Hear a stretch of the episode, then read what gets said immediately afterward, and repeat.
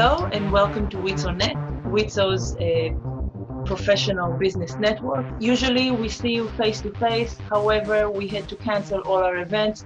So we are having lovely conversations with interesting individuals online uh, that can uh, share with them, with us, sorry, share with us their expertise, uh, whichever uh, the subject is. I am Osnat Mas, I'm WIZO's philanthropy manager. And today we have Stephen Brower. Stephen is a, a, partner and the head of property for Edwin Coe. And he is also WIZO UK's trustee. Hello, Stephen. Welcome and thank you for joining me today. No problem. Thanks for inviting me. Thank you. Um, I had a lot of questions planned, I must say, and uh, I must say to whoever is listening or viewing uh, that everything we are saying is correct for the time of recording. So I had a lot of questions lined up, and just before our conversation started, I saw that uh, basically the property market is shut down. So, well, yes and no. Exactly? Yes and no. Okay, so basically, it's been a mass amount of turmoil, particularly the last week or so. Mm-hmm. And it, it's really a, a, very much an ongoing process because nobody's. Really, there are so many things that have to be thought about, and so many sort of, I suppose, issues to cover across many parts of the property market. It's a very diverse market. It ranges from residential transactions where people are buying and selling houses to commercial properties, and it's a huge part of the economy. And it touches many businesses and it touches many individuals in, in many ways. And it's because it's such a, a completely unknown situation, it's been very much using the well worked expression, very much working out on the hoof. And this, yeah. is, this, is, still, this is still going on. Uh, there's been various government statements over the last three or four days about many aspects, both covering self employed as well as covering people who are employees, mm-hmm. and also to an extent, many, many statements or uh, really pieces of advice in terms of the property market. And there are still certain areas which have still not even been covered yet and will have to be covered depending on how long this, this goes on for.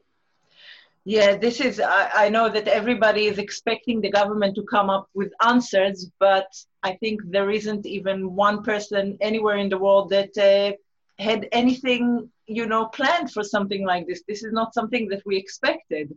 And uh, now, when they talk uh, literally just a few minutes before we started about closure of the housing market they meant from the um, from the mortgage companies more than anything uh, that asked you know the government basically uh, was asked by them to put a halt on things and uh, the government complied.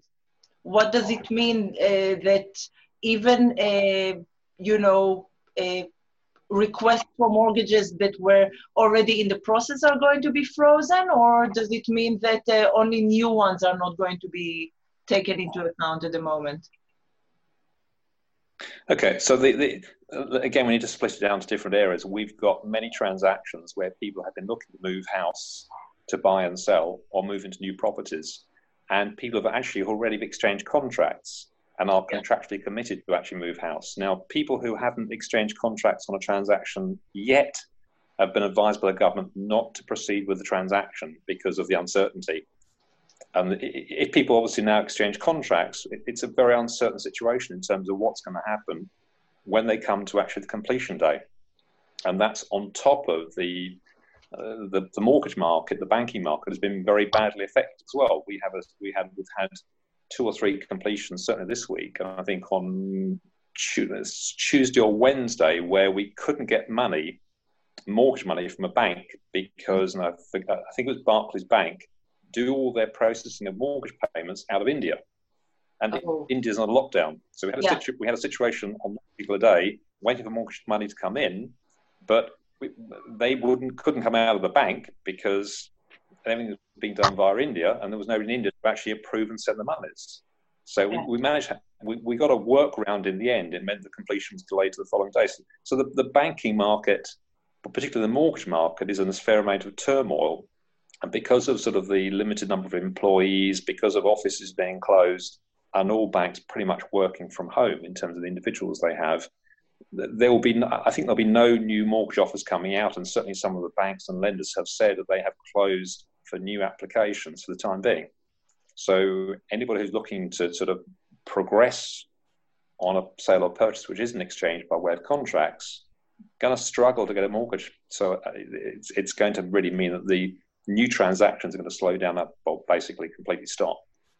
I understand. Another thing is obviously, um, I think that all agents were asked not to not to list new properties and also they cannot arrange for viewings anyways at the moment. So when when we are going to go back to a normal whatever it may be what do you think the market is going to look look like? Would it be would do you think in your opinion would it be more like a buyer's market because of all this uh, you know frozen uh, in time we are experiencing right now.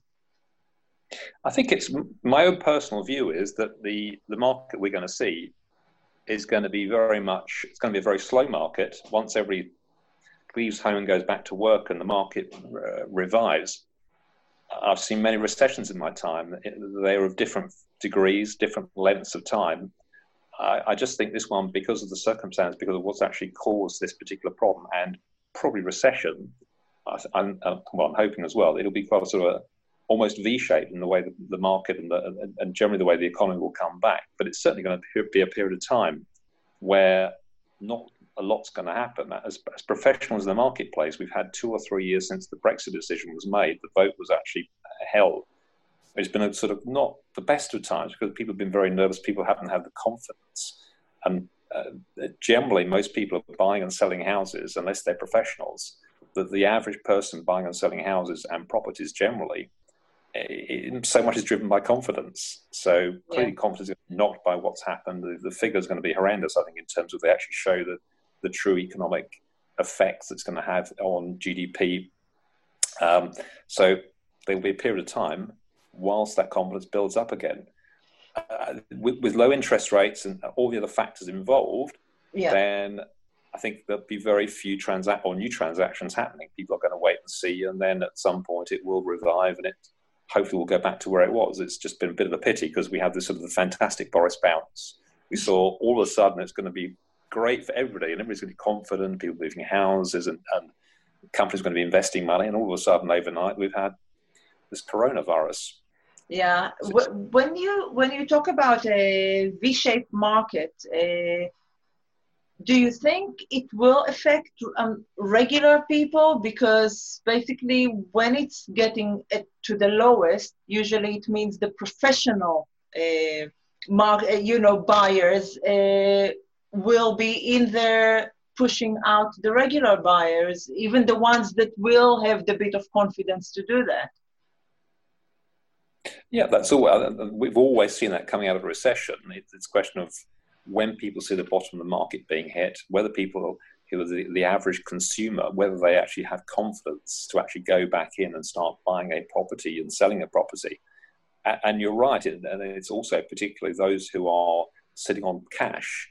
They always do best, and that I found with clients in the past. The times they make the most money is times of recession because I've seen many clients who buy who have bought properties at very very low prices because there were very few other buyers out there. They had the money; they could move quickly, and people were pretty desperate to sell the property for, for various reasons. I, I don't. I think we'll see a bit of that, but I think with the government support they're, they're offering, which is pretty much to tide many people over, particularly now the self-employed that came in yesterday in terms of the, the announcement made by the chancellor. I think people will not be necessarily forced sellers because hopefully the, the, the recession will be quite short. Um, whereas in the past, where it's gone on for several years, people have had no choice but to sell.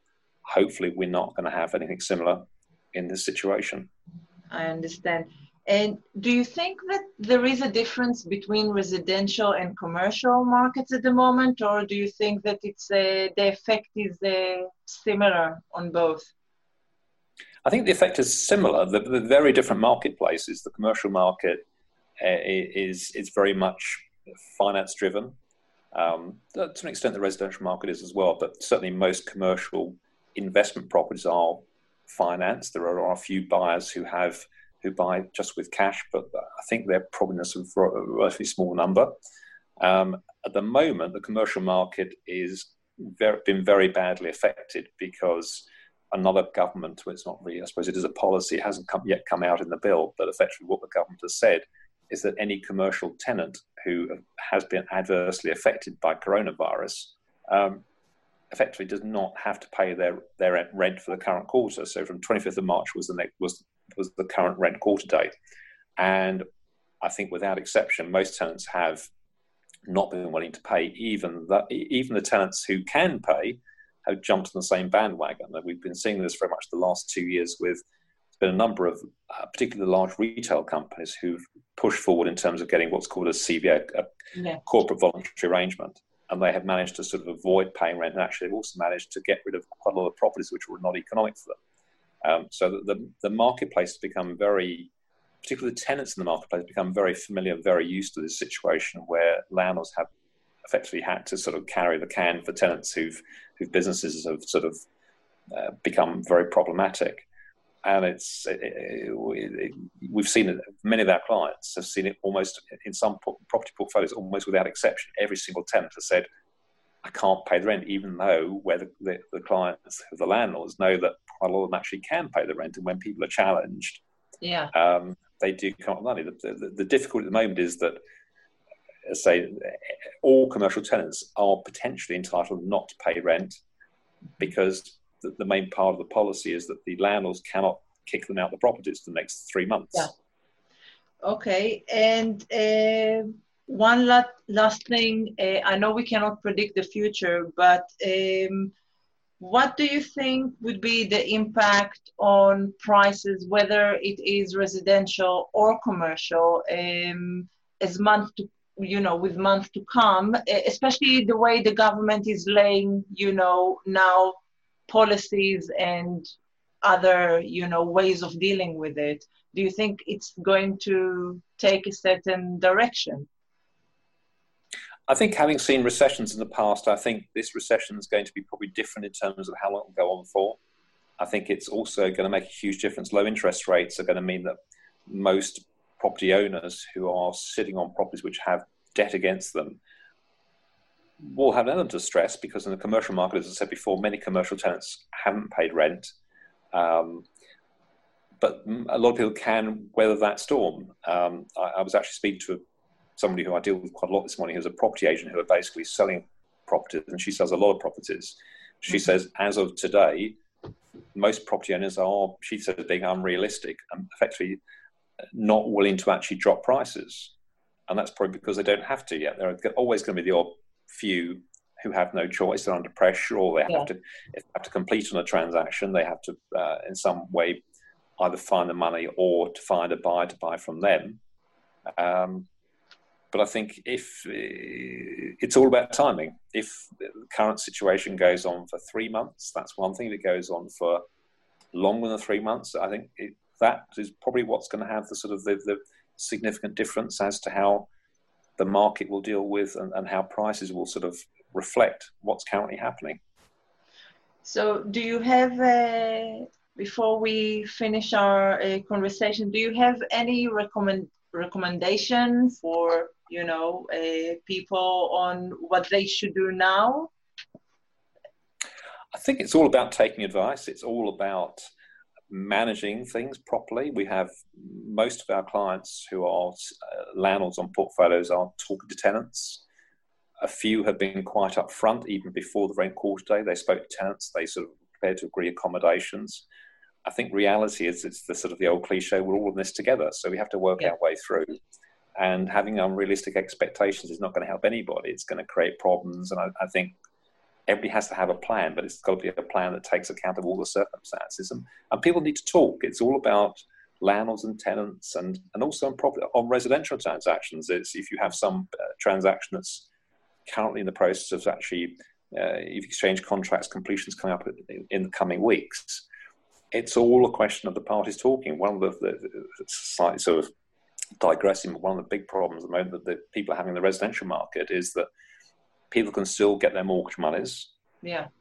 Generally, the people want to move and actually buy and sell that property. Big problem is actually the the removal companies, in many cases, have actually stopped working. because of the concerns with coronavirus. And that's, we're finding people, the, the main issue they have is not getting the mortgage money, it's not the lawyers being available, it's the actual removers are just yeah. not there to actually physically move them. I saw basically that the government also urges people not to move, whether it's a, a renting or buying. They they really they there was a, an announcement that they say they urge people not to move and to wait yeah. for everything to start rolling again. Uh, yeah, we're clients the where, where you are. Um, but, I, but it's, so it, we had a client today who effectively is um, they've actually vacated their property. They're allowing their buyer to come in a week early, so it's not going to be sort of a problem on the day of completion. So, so that's that's a classic case of people actually resolving these issues by talking sensibly and coming to a suitable agreement. I think as long as people will be kinder to one another, then it can it can work. Because from my personal experience, I can tell you, my lender landlord, the first thing that he did was to text my husband and I to say, if there is any problem, if, if there is anything you need, let me know. I'm here for you. But he's a lovely guy. Unfortunately, not everybody is. Um, yeah, but I think that's it. Should be a bit more that way. That is true. That is true. Stephen, thank you very, very much for your time. And uh, we will see you guys at the next conversation. Thank you very much. Absolutely. Thanks.